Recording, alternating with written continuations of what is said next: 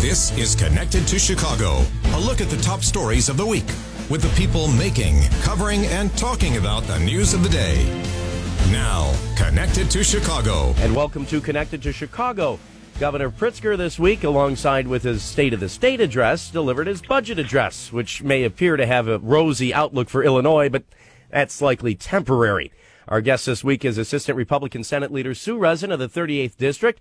And uh, leader, your your district basically follows what I eighty outside of Joliet west to like let's say Princeton, and you've got a very busy corridor in there with I eighty and and I thirty nine. Is that right?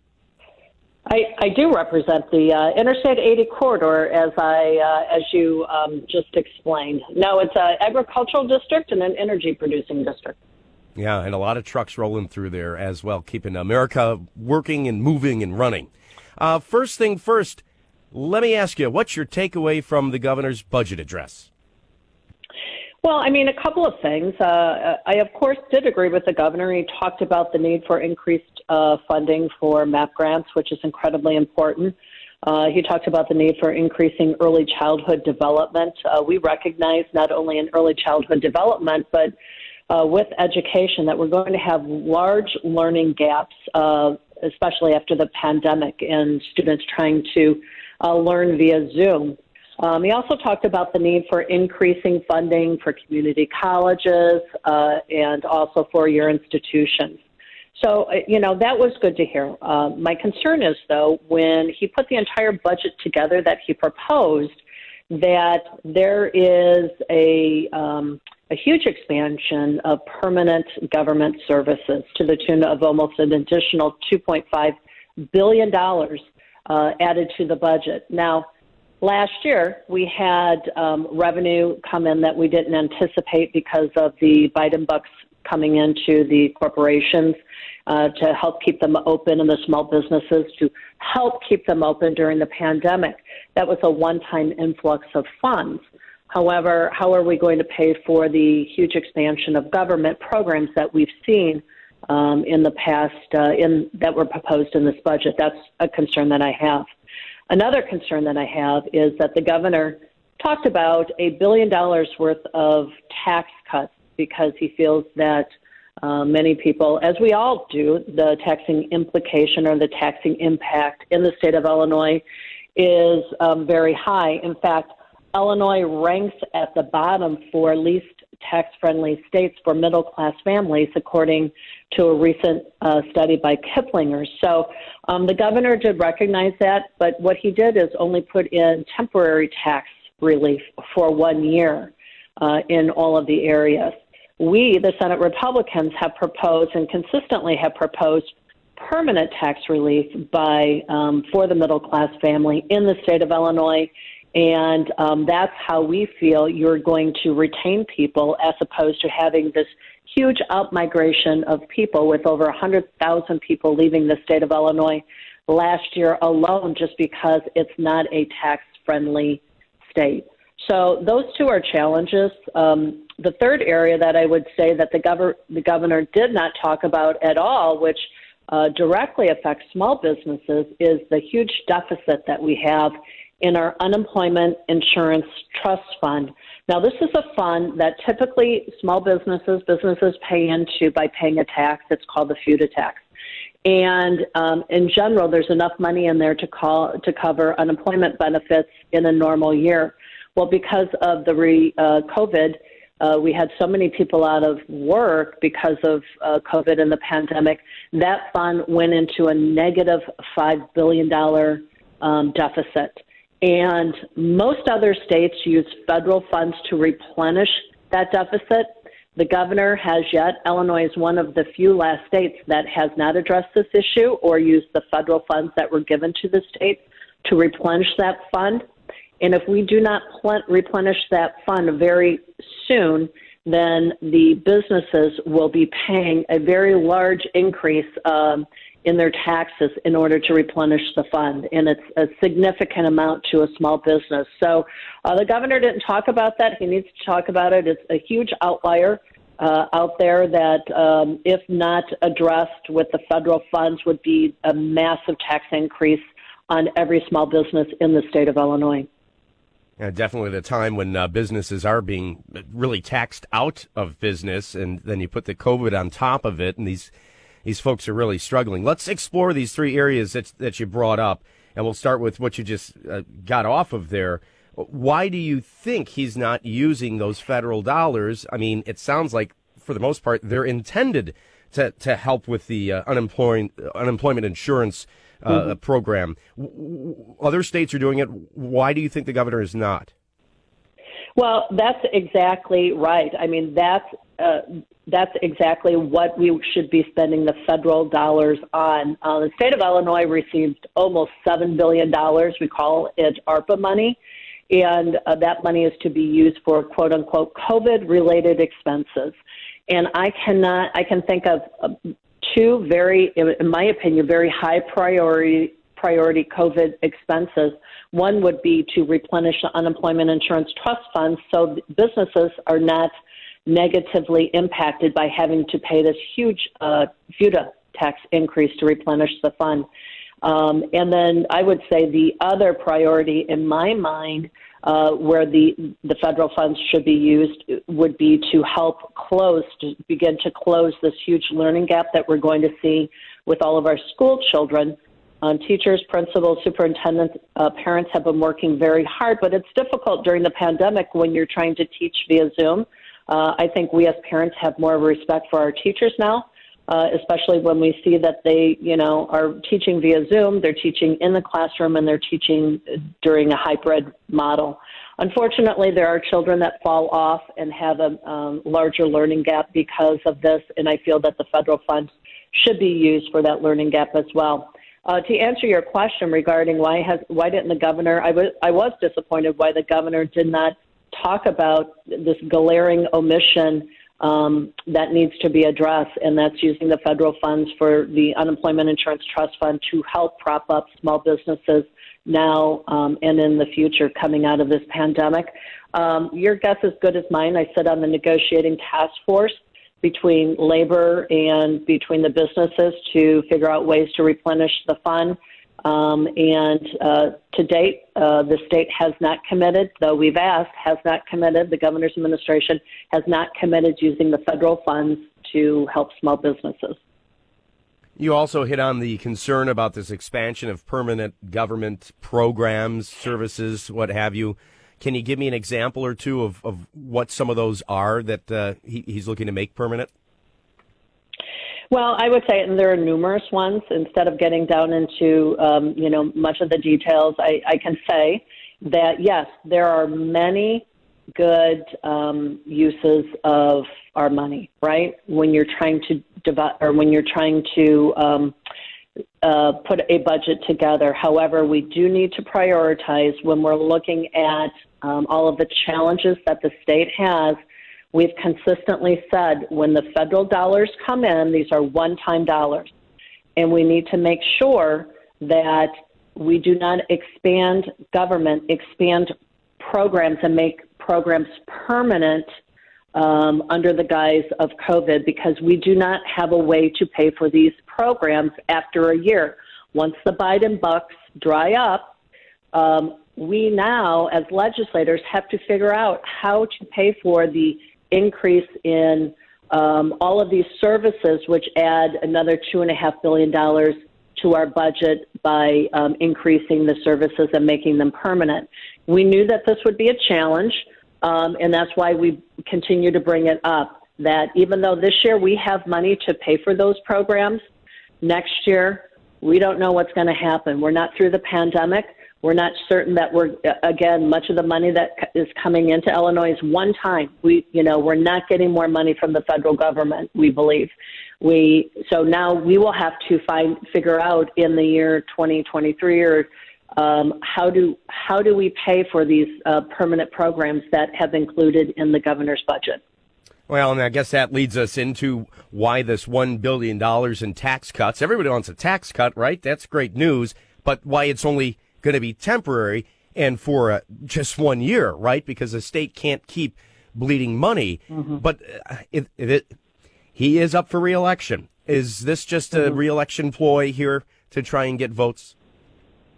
Well, I mean, here's here's the two options on the table for the governor. Um, and we know that the taxing impact for middle class families in the state of Illinois is huge.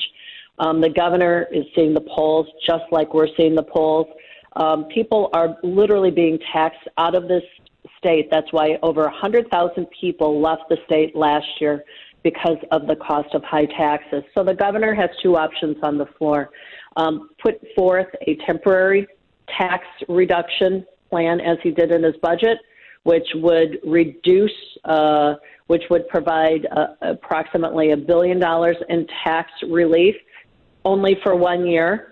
Or be serious about the huge taxing impact that we have that's crushing the middle class and making those uh, many of the tax um, suggestions that we have in our proposals permanent. I mean, we have the highest property taxes in the country. Let's see what we can do to bring down the cost of property taxes. The governor talked about uh, a, a, temporary uh, sales tax relief on groceries. Well, you know, I I approve of that, but it should be a permanent uh, tax reduction on groceries. And more importantly, let's have the discussion why we're talking about milk. We're ha- we're having this discussion because inflation has gone up eight percent on top of everything else. So a temporary, one year temporary tax reduction on a few of these items is peanuts uh, to the taxpayers in Illinois, and they understand um, that it's just a one year gimmick to get us through the election year. Um, and the many of the people in our district want per- permanent tax relief. Uh, and we have proposed numerous bills that would provide provide that. Yeah, and of course, at a time when uh, I don't think we're going to see inflation kind of hold steady at any point, we're just going to keep continuing to see it uh, go up, and that's really hitting the bottom line for a lot of folks in their, their budgets. I know our household food budget has gone up uh, significantly here uh, just in the last three weeks or so. Um, well, let me mm-hmm. ask you this. Do you give the governor some credit for recognizing that the state police needs more funding and more uh, boots on the ground, I guess, because you know, he is proposing uh, what an $18.5 million increase to the budget there to hire uh, some 300 additional troopers. There's some money in there for local law enforcement. Mm-hmm. Does that go far enough? I would say that money alone, well, first of all, let's go back. Violent crime, we're talking about violent crime here and addressing our increase uh, in crime that we're seeing. So, violent crime has skyrocketed across the state, and people are rightfully scared. Um, this just isn't a Chicago problem. It's communities across the entire state that are seeing historic levels of of crime, um, increase in um, violent crimes, increase in carjacking. We're seeing an increase in murders across the entire state. But money alone isn't going to solve the crime problem. We need to also hold violent criminals accountable for their action. And we have consistently, we uh, on Tuesday we held a press conference once again to propose our bills that uh, address the uh, huge increase that we're seeing in crime, not only in our state, but across the country.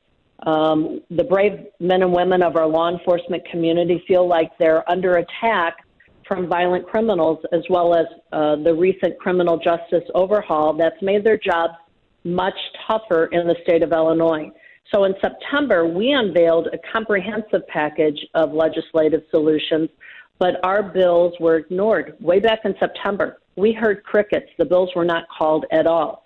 So once again, we held a press conference this week on Tuesday in the Capitol, uh, proposing again the same comprehensive package of legislative solution that is a plan to give power back to the police officers while holding violent criminals accountable.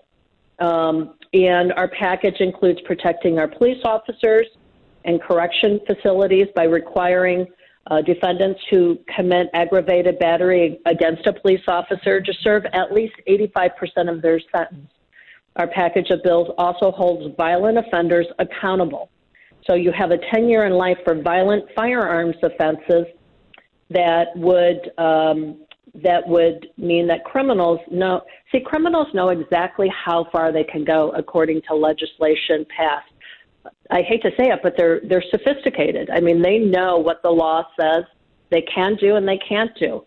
So uh, it's important that we pass legislation that they will recognize as holding them accountable to to decrease uh, much of the crime that we're seeing. Of course, money is important. We're glad to see the governor increasing the budget for the state police. Uh, I believe that that uh, again, money alone isn't going to solve the crime problem. We need uh, bills passed that hold the violent criminals accountable for their action. And I did want to ask you about uh, that bill that you guys had had uh, just proposed again. Um, you know, I think uh, a lot of uh, uh, people in Illinois, and I think some Democrat lawmakers are uh, starting to see that the police and criminal justice reform bill, which had passed, kind of isn't doing a good job. And part of what you all are proposing would kind of strengthen some things around that that that have been talked about the the need to get out there and uh, stop these violent crimes make sure people are punished and are serving jail time um, and crime doesn't discriminate between Democrats and Republicans. Why do you think uh, some of your Democrat colleagues haven't jumped on board? Uh, I mean, it's it seems like everybody would back law enforcement and everybody would want to see justice served. Mm-hmm. Well, I, you know, I think we have two competing agendas here, and I'm not saying one agenda is right over the other one. I do believe that we can take both of those agendas and work together. It's not a uh, you know, one is um, it's not an either or or an all or nothing proposition. You have um, many people who believe that we need to um, pass some restorative justice um, legislation. And I'll be honest with you, there are some bills that I agree with within that to make sure that our black and brown community is not adversely uh, treated in the um, in the Department of Corrections. However, I feel that we've gone way overboard in the reform bill that was passed at three o'clock in the morning that takes a tremendous amount of power away from our law enforcement who are who are serving and protecting our communities when um, they know that they do not have uh, the power a lot of the power was taken away from them. And that's where we should be able to come together and let's just talk about right now violent offenders. Even Sheriff Dart said that violent offenders who are now being released under this um, under the uh, Cook County Re- restorative justice reforms, violent offenders are being released and put on, you know, ankle ankle um, mm-hmm. uh, bracelets. And he he has stated that it is not this program is not meant for murderers or violent offenders. So I think that the bill went too far. Um, we will always back the police. Our bills, actually, when we held our press conference on Tuesday, we had many sheriff, police officers, the head of the um, fraternal order of uh, police officers speak, and they told story after story about many of their members who are uh, shot at, who are killed in the line of duty because they feel that the criminals uh, have there's no accountable for these violent criminals. I will give you one example, and there's many in this entire state. But the police officer that was uh, shot, actually, she was executed from Bradley. And if you look at the uh, the criminal that shot and killed the officer, he has a rap sheet that's pages and pages long of violent acts, violent criminal acts and if you read that, you would wonder why is this guy on the street? I mean, here's an officer that uh, was shot, and then he took the gun and she begged for her life, and he executed her. And it's very sad that we have law enforcement because they do not believe that the uh, that they have uh, that you know that we have their backs. They're retiring. And that's a concern from us as well that there's not enough police officers to fill these retirement positions. The city of Chicago alone had 900 police officers retire after the criminal justice reform or the anti police reform bill was passed several months ago. So we need to take another look at this. I'll, you know, and I'll say one more thing. And I'm a parent. I have four kids. Three of my kids live in Chicago. They live in, you know, decent areas in Chicago where most kids live once they graduate college. And every weekend, I am fearful, fearful for my kids and everyone else's kids because of this random act of violence we're seeing throughout the entire um, city of Chicago and the county. And it's not right to have it in any um, neighborhood at all, but we're seeing it spread into our interstates going into sh- Chicago. I mean, we've had the highest shootings on the Eisenhower and the Dan Ryan we've seen going into Chicago. In fact, when I go into Chicago, I make sure, even though I'm told that going the Dan Ryan is the quickest way, I'm going another way because I feel it's safer. People are changing their behaviors. Parents, mothers are fearful uh, of their children when they're uh, because of the random violence that we're seeing, and we need officials to take notice. And to your point, we are hearing now that the mayor of Chicago, we're hearing the president of the Senate and the Speaker of the House and Senator Dick Durbin, they're all coming out saying that now we need to address this crime issue. Well, they're saying that because they're hearing from their uh, they're hearing from their constituents. Sure. Just about a minute left here, and I wanted to highlight something you are doing. You have uh, the LaSalle Veterans Home in your district, a very large facility, um, and you've got the senior living facilities out there as well. Valentine's for seniors. Well, what can folks do to help out? You know, this is something, it's a program we started last year. It was very difficult to get into the LaSalle Veterans Home to visit your loved one. It was very difficult to get into the nursing homes to visit your loved one. And we started this program asking teachers, uh, students, whoever would like to, to draw and make handmade Valentines for us, drop them off at our office, and then we drop them off to all of the facilities throughout the 38th Senate District that I represent. I'm proud to say that last year that the program was incredibly successful. We had over 5,000 handmade Valentine cards. And if you think about it, when you're a senior citizen that has been really isolated during the pandemic, where many of them could not come out of their room to even go eat during the height of the pandemic, a handmade card saying, hey, you know, to brighten your day um, is that important. So we're doing it again this year. Anyone who would like to uh, create handmade cards, feel free to drop off at my Senate office in Morris or in Peru, and we're happy to make sure that that important person in the nursing home or the LaSalle Veterans Home gets your card. And you can find those addresses at uh, senatorrezin.com, uh, R E Z I N, senatorrezin.com. Well, thanks so much for joining me here, Senator, the Assistant Republican Senate Leader Sue Rezin of the 38th District. Thanks again. Thanks for having me. Coming up, the Reporter Roundtable. You're listening to Connected to Chicago on WLS. This is Connected to Chicago. Podcasts are available online at WLSAM.com. Time for the Reporter Roundtable, where we welcome in Greg Hinz of Crain's Chicago Business, Ray Long of the Chicago Tribune with us today. And, gentlemen, we can dive right into the big state news this week. And that was the governor's combined state of the state address and the budget address. A lot there to unwrap. The governor kind of painting a rosy outlook for the state uh, financial wise, fiscally. But uh, some of the proposals also seem to me like kind of an ad campaign. Um, start with you, Greg. What's your uh, takeaway, first of all?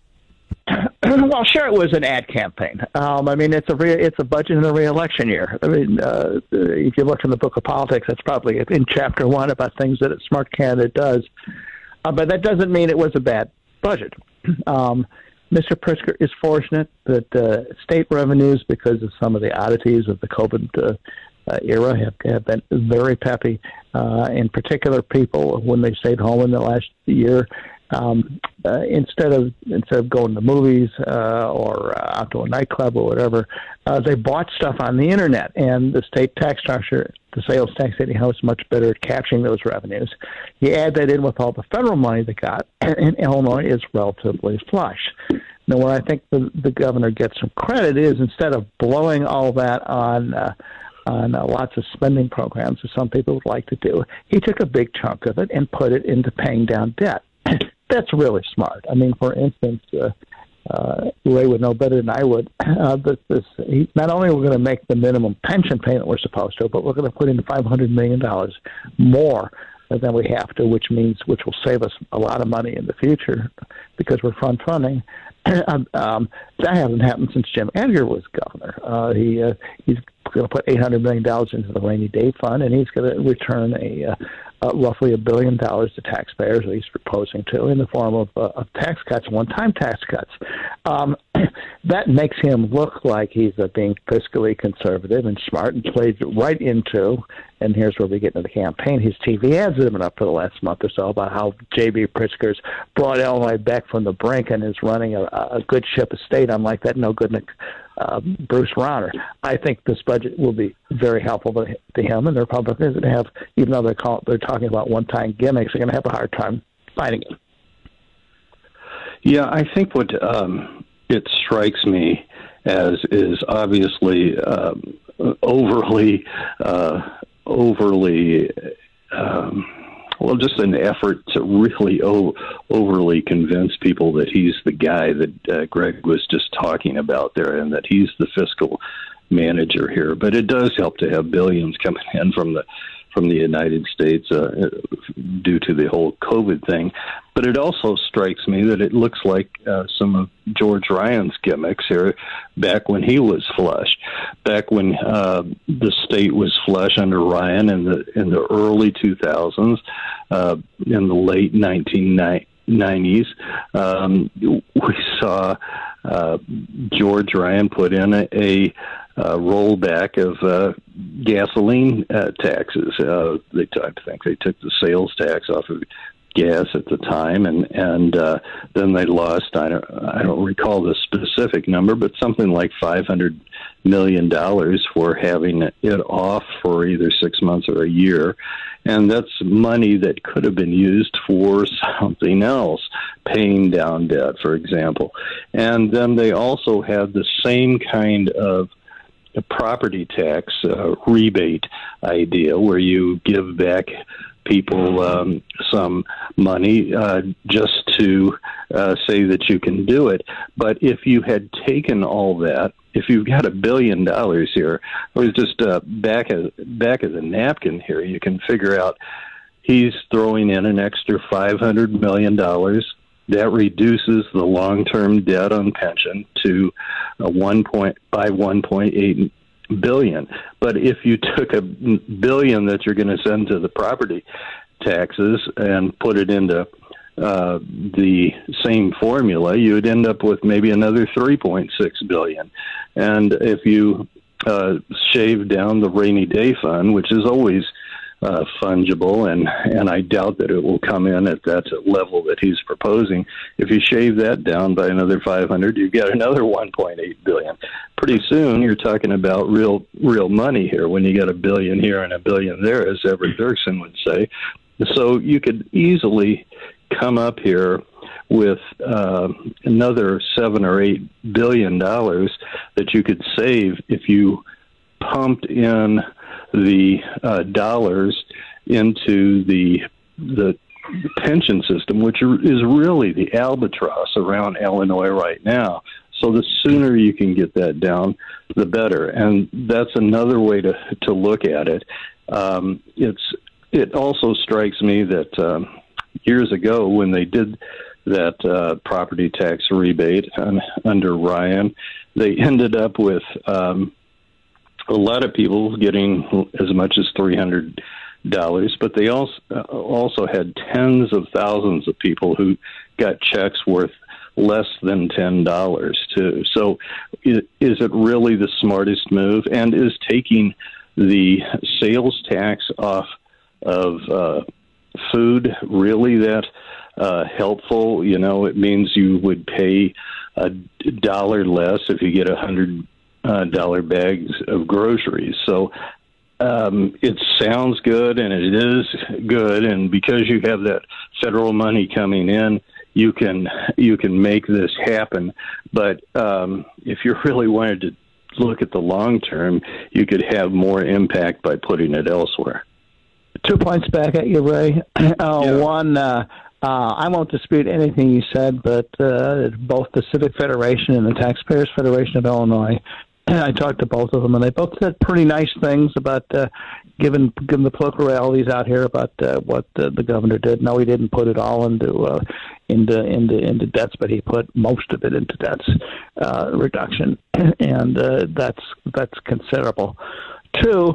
Um, uh, yeah, it's true. We could put every possible penny into into the pension funds, but uh, uh, in, in the real world, who doesn't like tax cuts?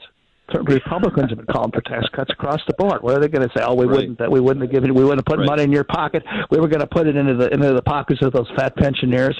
uh, that doesn't wash. So, you know, I think I think I think he tried to strike a balance here. And uh, while I agree with you, uh, if he put every single penny into into into pensions, it would have made more of a long term difference. Um, this was certainly a, a step in the right direction, and it certainly changes the subject from from the defunct uh, graduated income tax. Right. He tried to right. push through. I mean, it's it's kind right. of a visible and answer to that. It'll be hard for him to not get what he wants here because there are so many property, uh, are so many various tax cuts. The thing that's interesting to me is that they want to put, uh, I believe, it's as much as 872 million into this so-called rainy day fund, which they've had and which they've. It's been a joke many years. Most of the years they put money into it and then transfer it out and pour it right into the general revenue uh, funds where they're spending all kinds of monies. But they are uh, also trying to address things like um, backlogs and debts and uh, uh, unemployment is uh, unemployment insurance, as I understand it. Greg, is that how you understand it too? Uh, yeah, uh, I mean that's a that's a different subject. Uh, they have of the federal money that's left that isn't allocated, three and a half billion. Uh, they they clearly want to put a chunk of it into uh, into drawing down the debt in the state's unemployment trust fund. Uh, uh, but first, they want a deal between labor and management as to who's going to, you know, benefits go down a little bit, the taxes go up a little bit, how to how to finance the rest of it. There's also uh, a uh, uh, several hundred million dollars that uh, that would go into pay uh, debts that have been there forever in uh, in uh, retiree health insurance. Right. Uh, uh, that clearly needed to be financed, and now we now we have a uh, we now we have a way to do it. Um, uh, you know, the real question is always in governance: well, what happens next year after the after the election is over, and when we don't have this big influx of cash? Um, do we are we in the same structural budget problem situation as we were before? It is interesting that uh, one aspect of the governor's uh, uh, address that I didn't think got enough attention. Right, I'm curious what your thoughts are on this. Is is the budget people are now contending that for the first time in forever since we entered the the so-called Edgar ramp, this planned long-term plan to slowly get up to financing the pension funds the way we ought to. That this year we're not we're we're, we're going to pass at the tread water level. In other words, even though we've been raising hundreds of million dollars or more for pensions every year, we still haven't put in what's needed to uh, retire the debt uh, uh, uh, by the time we're scheduled to. Well, for the first time, they're actually going to meet that tread tread water level, uh, and we're going to pass it. And they say we're going to be able to do that. We're pretty sure in the future. If so, and that's a big if, it strikes me that's a pretty significant turning point. Yeah, there has always been this uh, kind of uh, prediction that after so many years we would hit the level where we don't have to keep rising uh, in the amount of money that we keep pouring into pensions to catch up. And so, um, if we're coming to that point at this time, and if it, they actually make it happen, it is a key point and it is a key turning point because uh, once you've got a set amount that you're going to put in there, instead of having to raise the amount every year because of of a variety of of uh, increases in, in pensions, then you are uh, a lot better off, and they'd be uh, better off if they could put any spare cash into paying down your, their debt sooner too.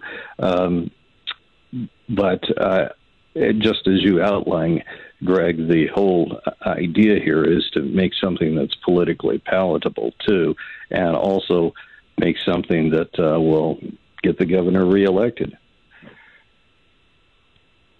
Well, let's pivot there and talk about um, this uh, uh, situation with uh, Aurora Mayor Richard Irvin. Um, he's kind of feeling the heat here lately, uh, making the rounds with the media. I know he uh, sat down uh, with you, Greg, over at Crain's to do an interview. Um, what are what are some of the questions he's facing that he's kind of not fully answering or pushing off to the side? Well, let me let me pass the, the backdrop. In the good old days, uh, Ray and I both remember when it, when someone declared for uh, for office, they'd hold a press conference. Everybody could show up. Uh, the, the candidate would give their their pitch, and then we'd get a chance to question them and try to put things in perspective and flesh it out and talk about some of the stuff the candidate maybe didn't want to talk about. Well, candidates don't do that anymore. Increasingly, when you announce, you just put out a video uh, and uh, make sure everybody writes about just what's in the video. Um, and the advantage of that from the candidate's perspective is they get their message out unadulterated. Nobody gets a chance to question or put or shade it or do anything else. It goes out exactly the way the candidate wanted. Well, the Irvin people did it. He released a, uh, a flashy video about uh, almost three weeks ago now, and he released a million dollars in TV ads, emphasizing one of the points in uh, in in the video, which is uh, crime and law and order, and what the, the, the Democrats allegedly have done wrong. But he granted absolutely no interviews to anybody. He's kind of, frankly, they had him hiding. well, they, they let him out of the hidey hole this week. Uh, first, uh, Mary Ann Ahern over at Channel Five, and the Daily Herald, and I, and then I and the Tribune, and a bunch of other people had him had him the next day. And you, and while you would have thought that they would have used that two weeks or two and a half weeks of prep time to, you know, teach him his lines and go over obvious subjects and have answers ready for things he knew reporters are going to ask about for whatever reason, either they didn't do it or he didn't get the lesson, but he kind of stumbled and uh, and bobbed and weaved and whatever. I mean, the most obvious one was everybody wants to know this in the in Republican primaries now and in general elections. Okay, you're a Republican. Uh, are you with Donald Trump or not?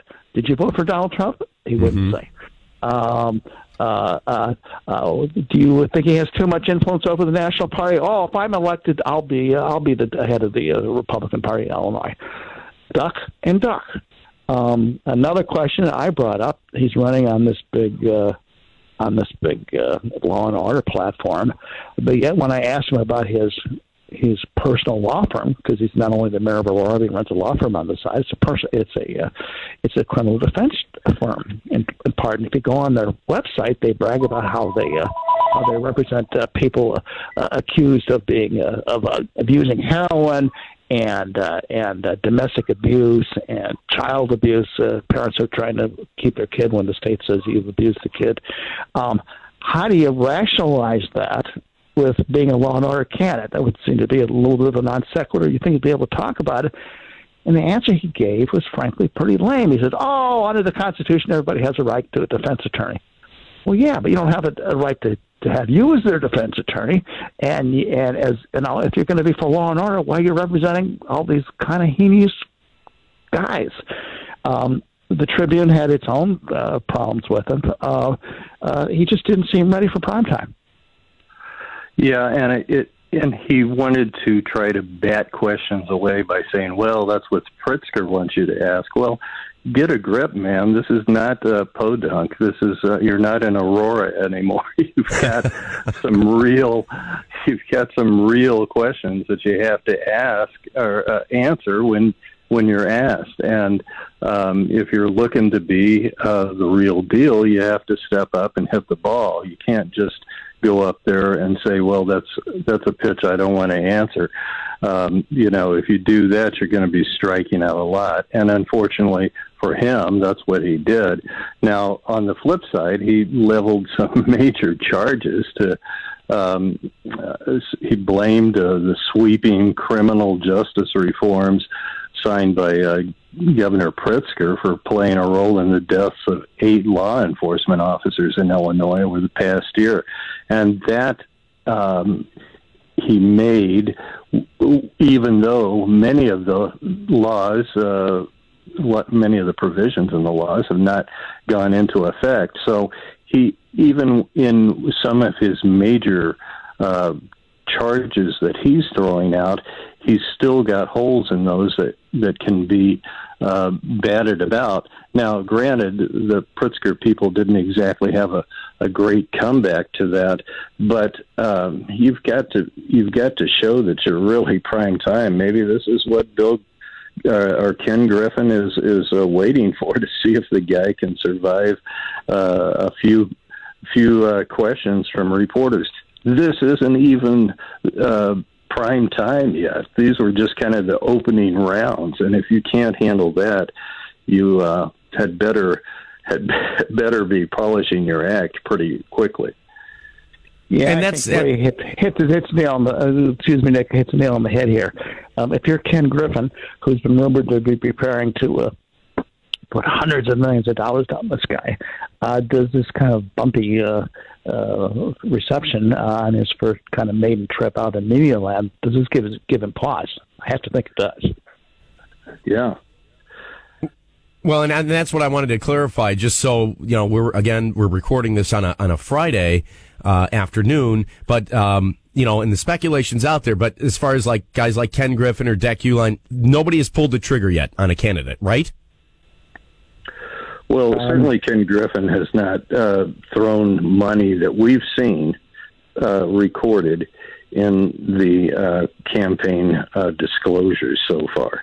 Now, um, that could change while we're talking here, but um, the, he uh, is the guy that everybody's looking at uh, as the potential uh, potential funder who can even mm-hmm. the score between a billionaire governor and other and the rest of the field uh, who wants to oppose this billionaire governor. Ken Griffin, one of the uh, biggest, uh, richest uh, guys in the state, uh, is in a long-term battle with with J.B. Pritzker. You'll recall that in the last election, Griffin uh, put in tens of millions of dollars up against J.B. Pritzker's tens of millions of dollars to uh, defeat Pritzker's uh, uh, proposal to have a graduated income tax in Illinois, which would have, in theory, taxed the the people with the highest incomes the most. Griffin uh, Griffin was able to to uh, counteract that, and he's looking now to to take out Pritzker in the campaign. Well, we just have a, a, minute left here or so. I wanted to get the feel on what's happening with the ward remap in Chicago. They had that uh, meeting on, uh, was it a Sunday morning? Um, and still nothing. What's the chances that this could maybe go to the voters, Greg? Is that possible? Oh, it's more than possible, Nick. I think it's probably a maybe past 50% chance, and the, the odds are increasing every day. Uh, you have this standoff between the, the black aldermen who uh, who uh, don't want to give up one more ward on the Latinos uh, block that, that says our population warrants it, um, and uh, uh, unless somebody blinks here, uh, in the absence of a mayor who can force the two sides to knock heads together and, and come up with something, um, I think that increases the likelihood. And you know, while that would certainly uh, uh, uh, unsettle some people. I think she's starting to warm up to the idea of of, uh, of having voters decide. Uh, but uh, uh, they still have time. Uh, but uh, the clock is ticking. They have like several more weeks. But if they don't work it out, it'll go to voters.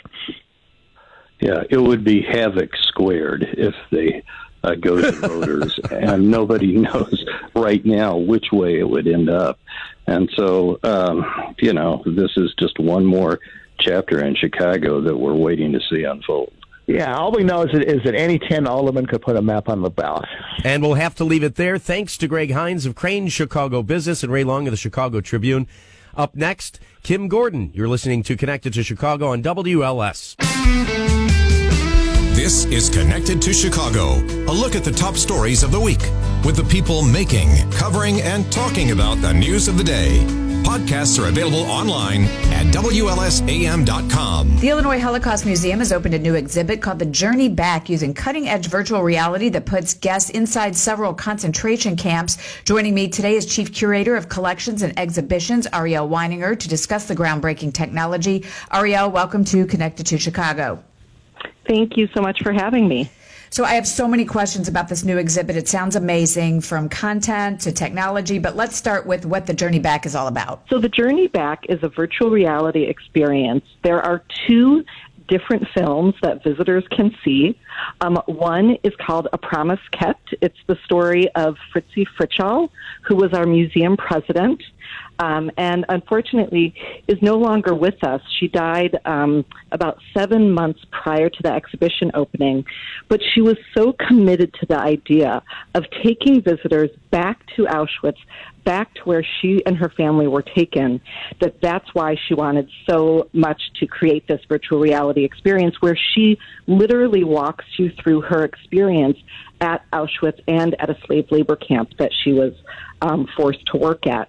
A second film is um, called Don't Forget Me, and it is the story of George Brent. So George takes us not only to Auschwitz, but to Mauthausen and Ebensee. He actually was in three different concentration camps, and we as visitors, again, get to go with him back to his hometown onto the uh, rail car that took both Fritzi and George um, separately to Auschwitz and then on to the other camps that he um, was forced to work at.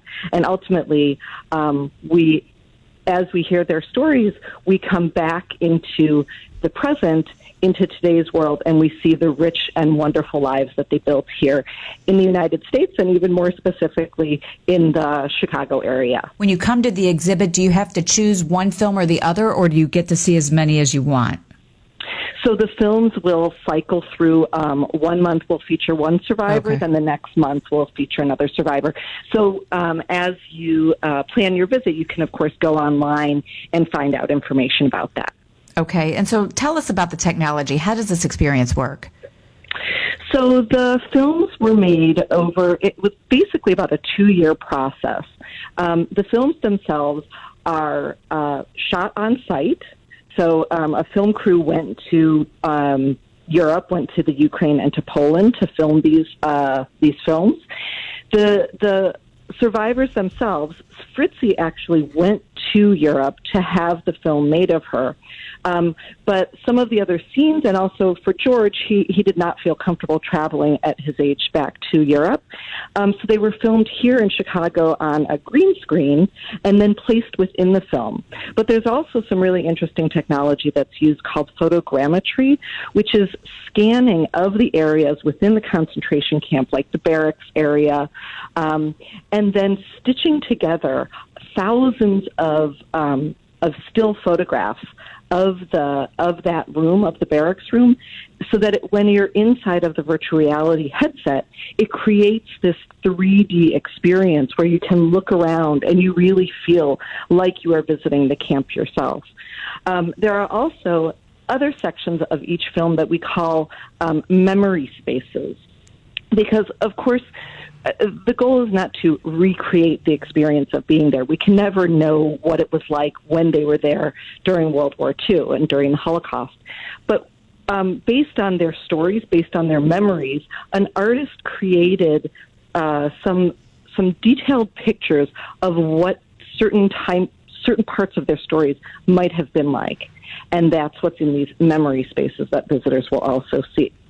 So the films themselves are shown in an area of the museum that's actually directly under one of our core objects in the museum, which is a rail car of the type that would have transported people to the concentration camps and killing centers. So you're surrounded, that's above you, and you're also surrounded by all of these white frames that are on the black wall of the gallery. And what happens is you actually walk into that physical space, and then when you put on the VR headset, the frames become populated with photographs of Fritzi and of George and their families from before the war, and then at the end of the film from after the war and up until today. So it really is, it's a virtual reality experience inside the headset, but it also is really important that the film is shown within this um, this curated and really emotive space within the museum. Great. And we should remind listeners that the museum is located in Skokie. Yep. We are located in Skokie. We're just across the highway from Old Orchard. Great. Well, thank you so much for your time. I really appreciate it. Thank you so much for having me. And that'll do it for this week's Connected to Chicago. My thanks again to reporters Ray Long of the Tribune, Greg Hinz of Crain's, and Heather Cherone of WTTW. Also, thanks to Matt Mellon for his technical assistance. I'm Nick Gale, 890 WLS News. Connected to Chicago, a production of WLS News. Podcasts are available online at WLSAM.com.